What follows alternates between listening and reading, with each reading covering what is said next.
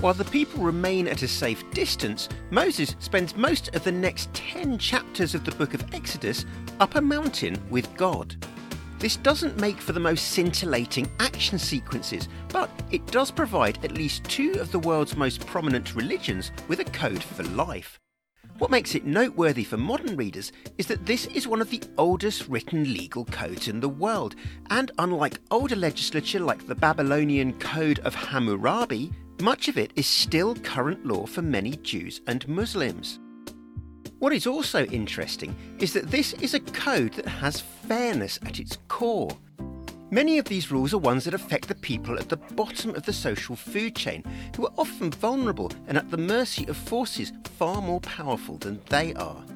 After years spent denied any human rights in Egypt, justice is finally coming the Israelites' way.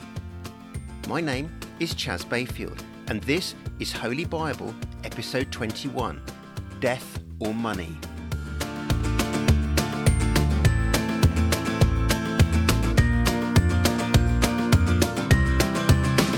Amazing, you're all still here. There's no quick way to get from Genesis to Exodus, and it's nice to take the time and enjoy the scenery, especially as things are slowing down a little. Think of the podcast as a luxury Lexus hauling you along a long, straight road. Enjoy the comfy seats, the climate control, and the purr of the engine. I am your entertainment through the Bible lands of Exodus. Oh, and if you're new to the podcast, we left the religion back home. Oops. Now, back to a mountain in Sinai.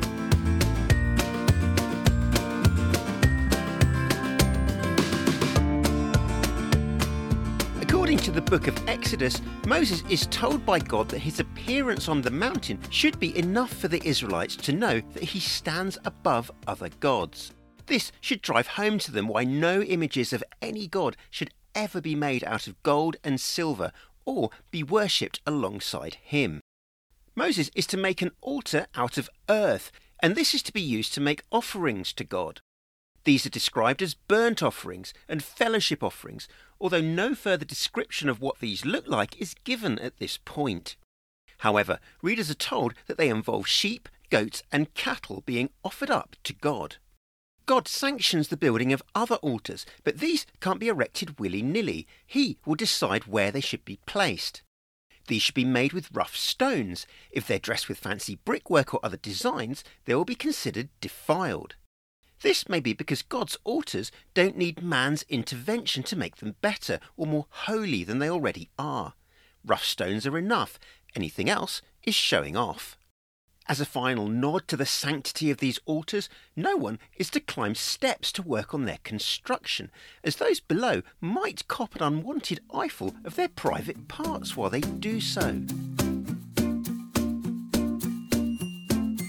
God then lays down the laws that will give structure to the nation of Israel, and which millions of Jews still follow today. This is also where the Bible slows as the action ends, and it is at this point that many first time readers put the book back on the shelf with a mental note to maybe finish later. This is a shame, as the laws paint a vivid picture of life in a late Bronze Age nomadic community. Why else would the first rules be aimed at the correct treatment of servants? Any Hebrew slave should be freed after seven years of service. If a slave is a man who arrived in the household married, his wife should be freed with him, but if he's been given a wife since joining the household, the wife and any children must remain. If the man loves his wife and doesn't want to leave, his master must hammer an awl, a small pointed tool used in leather making, through his earlobe as judges look on. The man will then be his master's servant for life. Female servants must count amongst the most vulnerable minorities in a patriarchal society, but are offered an element of protection. The suggestion here is that these women are concubines, a combination of housemaid and secondary wife. Ah, but wait a minute, some of you might be saying. If God is making rules for men with multiple wives, doesn't this mean that he endorses polygamy? That's one possible read, but what seems more likely is that he is protecting women in these relationships from ruin and destitution. This is why they are not to be simply cast adrift after seven years. If a master is unhappy with his female servant, he is to let someone from her family buy her freedom, though if she has been sold into slavery, it's most likely because her family had no money in the first place. The woman's master is not allowed to sell her to foreigners, as this would violate her religion as a Hebrew, and if he gives her to his son, it must be as a wife. He must then treat her as his daughter. If the man remarries, he mustn't deprive the concubine of food, clothing, or conjugal rights. If he fails to honour this agreement, he has to let the woman go without her needing to repay him a penny. It's a far cry from the rights enjoyed by 21st century women, but in a culture where women are seen as second best and servants a little better than livestock or other property, it's a huge step towards being recognised as a protected group. Taking a life is viewed as seriously in Moses' time as it is today. Anyone who murders someone is to be put to death, God says, as should anyone who kidnaps someone, regardless of whether the victim has been sold on or not. The same punishment is to be inflicted on anyone who curses or attacks either of their parents. This shows the high regard God places on the family unit and how important it is to Him that it keeps its integrity. The thinking is that if the family collapses, then so does society. However, if a person kills someone accidentally, God has set aside a special place where they can go until the dust settles and they can receive a fair trial. These places are called cities of refuge and are designated once Israel finally has land of its own. If someone wounds another person in a fight and their opponent is bedridden as a result, they are off the hook only if the person who they wounded recovers well enough to walk around with a stick. They must compensate the victim for any loss of earnings and make sure that they recover completely. Beating slaves, however, is acceptable as long as the slave recovers after a couple of days. Any master who overdoes the beating and kills their slave must be punished. This is not punishment by death, though. Slaves are still seen as property rather than people.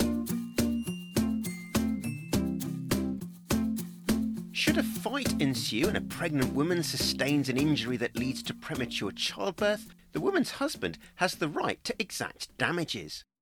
If tragedy strikes and the child dies, then the full weight of the law falls on the guilty party. As Exodus describes it, this involves life for life, an eye for an eye, a tooth for a tooth, a hand for a hand, a foot for a foot, a wound for a wound, a burn for a burn, and a bruise for a bruise. Many today see an eye for an eye as simply a green light for retaliation, but it seems that God has no such thing in mind. Any punishment should be proportionate, and the idea is much more one of reciprocal justice. As such, it forms a safeguard against people running wild and taking matters into their own hands whilst they are still extremely angry. Latin nerds will know that the official term for the eye for an eye rule is lex talionis, but they might not know that there is no evidence that this law was ever applied literally. Slave owners who hurt their indentured servants so badly that they lose an eye or a tooth must compensate them for their loss, then set them free.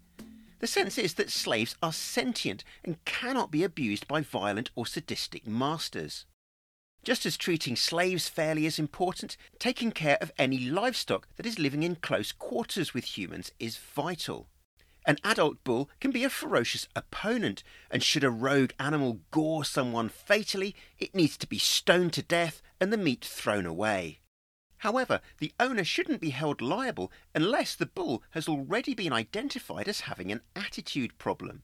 If insufficient effort has been made to keep him penned in before he breaks out and begins his killing spree, his owner must die. This isn't an absolute rule. Money can compensate for the loss if the price is right. If the owner has enough shekels, he or she can buy their life back. The same goes if the bull kills a child. Little ones are as protected as their parents under God's law, and they must be compensated by death or money. Again, slaves are treated according to their low status. The owner of a bull who kills a slave must pay 12 ounces of silver, which is compensation for financial loss rather than punishment for manslaughter. The bull still has to die, though. If anyone digs a deep hole or leaves one uncovered and an ox or donkey falls in and dies, compensation must be paid and the animal disposed of by the careless party. Keeping on the subject of livestock, if one bull kills another, the live one should be sold and the spoils split between the two parties, who should share the meat of the dead animal between them. But if the surviving bull was known for attacking other animals, its owner must replace the bull which it killed and dispose of its carcass. These are all rules which make perfect sense, which encourage a sense of communal responsibility, and which ensure that no one is left out of pocket because of someone else's carelessness. At the time that God is speaking with Moses, no one owns anything other than the goods and livestock which they brought with them from Egypt. However, some of the rules given on the mountain look forward to a time when the Israelites are settled and have land of their own. Theft may be prohibited by the Ten Commandments, but that doesn't stop people from helping themselves to other people's property. What these people need is a deterrent. Anyone who steals an ox and kills or sells it must pay the owner back with five oxen or four sheep if the animal that has been disposed of is a sheep. Householders are allowed to protect their property, but only to a point. If a thief comes in the night, all bets are off, and the intruder is considered fair game. If they come in the daytime, the response needs to be moderate. A thief who is killed in broad daylight is a thief whose life has been unlawfully terminated. Thieves are expected to pay back what they have stolen, but if they can't, they should be sold as slaves to raise the necessary money. If an animal which they have stolen resurfaces unharmed among their possessions, they should pay back double what they stole.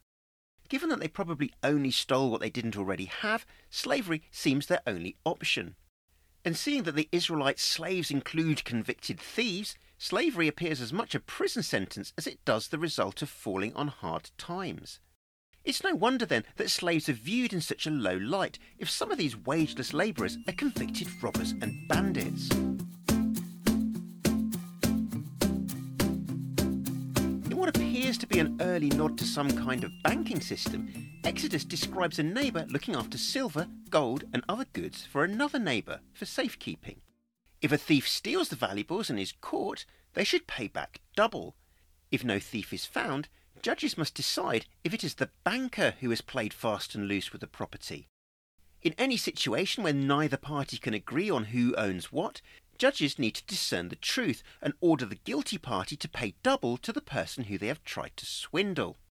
If someone leaves an animal with a neighbour for safekeeping and something happens to it while under their care, the neighbour must swear on oath that they played no part in its death, injury, or disappearance the owner has to accept that accidents happen and take a lack of compensation on the chin. If the animal was stolen, this is seen as negligence on behalf of the neighbour, who has to pay the owner the value of the creature which they have lost. However, if wild beasts tore the sheep or donkey to pieces, the remains must be shown to the owner, as only by doing this will they escape a hefty compensation bill. If anyone borrows an animal from a neighbour and it dies or is injured, they must pay the owner for their loss. If the accident happens while the owner is there, no payment is needed, as the owner is just as responsible for the animal's well being. If the animal was hired, then the assumption is that the owner has calculated the risk of losing it into the cost of the hire, and so no compensation is due. These may be divine laws, but it's all a lot of simple common sense, even though it's unclear how much fire starting, animal hire, or livestock theft is going on within the Israelite camp in the middle of the Sinai desert. The sense is that these are important rules, many of which are to be filed away for using later. The next bunch of rules handed to Moses by God falls loosely under the banner of responsible living. Casual sex is frowned on by God. If a man makes moves on a young girl who isn't already engaged, he needs to have honourable intentions. If he sleeps with her, he has to pay what Exodus describes as the bride price, a gift to her family to make the liaison official. Even if her father refuses to let her marry him, the man or his family must still hand over the money. It's easy to see this rule as a fun stopper, but in an age before practical contraception, the last thing Moses needs is lots of children running around who have no idea who their fathers are and whose fathers have no responsibility to care or provide for them.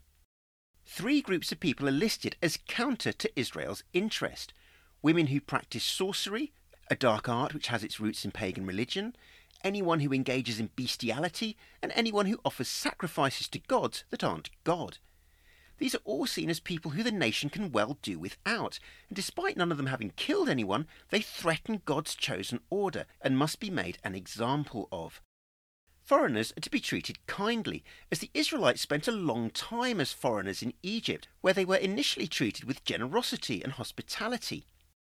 Anyone who mistreats widows or children with no fathers is warned to treat these with respect and kindness instead. If they don't, God will hear their victims' cries, and he will come and kill their tormentor, making his wife a widow and his own children fatherless. No one is to lend money to someone in need if they are a bank. This isn't a business loan, God says, so no interest should be added. A cloak that is given as surety for a loan should be returned at sunset, as this is all a man has to wrap himself up in to keep warm at night. God will hear the cry of any who have been left out in the cold as a result of greedy lenders, and he describes himself as compassionate. Indeed, compassion and kindness certainly seem to be underpinning these initial laws, as God ensures that the lowest and weakest in society are protected. Unsurprisingly, denying God is seen by the Bible as one of the most heinous crimes a person can commit, and God reminds his people again not to engage in blasphemy. A further warning against this is given in the book of Leviticus, when a blasphemer comes face to face with a dramatic intervention. From this point on, the Bible has no time whatsoever for people who want to insult, alter, deny, or otherwise mess with God or his message. The Bible believes that there are some sins that are committed due to human weakness or even by accident, but sees blasphemy as utterly deliberate. This is not a half hearted falling away from a position of faith, nor is it denying God on specific occasions, in the way that the disciple Peter famously does to save his skin during Jesus' trial. Blasphemy is a permanent denial of the power or even existence of God, and is understandably looked at in horror by the Bible. With its irreverent stance, blasphemy sits comfortably alongside heresy, not sticking to the script, apostasy, no longer having faith in God, and infidelity, never having faith in the first place. And it's no surprise that a blanket ban on the practice is included in the Ten Commandments and repeated again here to Moses.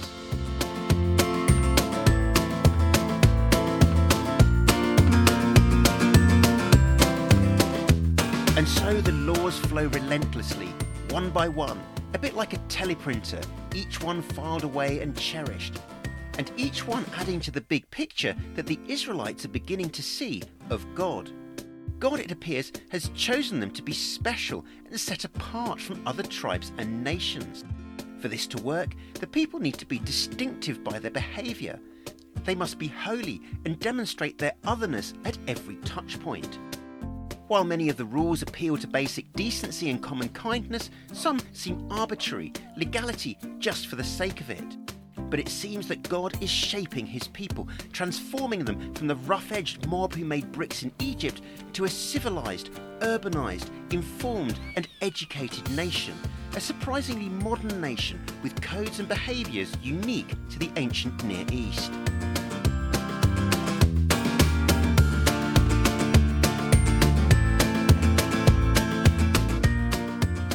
Bible is written and produced by me, Chas Bayfield, with music by Michael Auld and Jon Hawkins Music. Cover art is by Lisa Goff. Please send any comments or feedback to contact at holybible.com.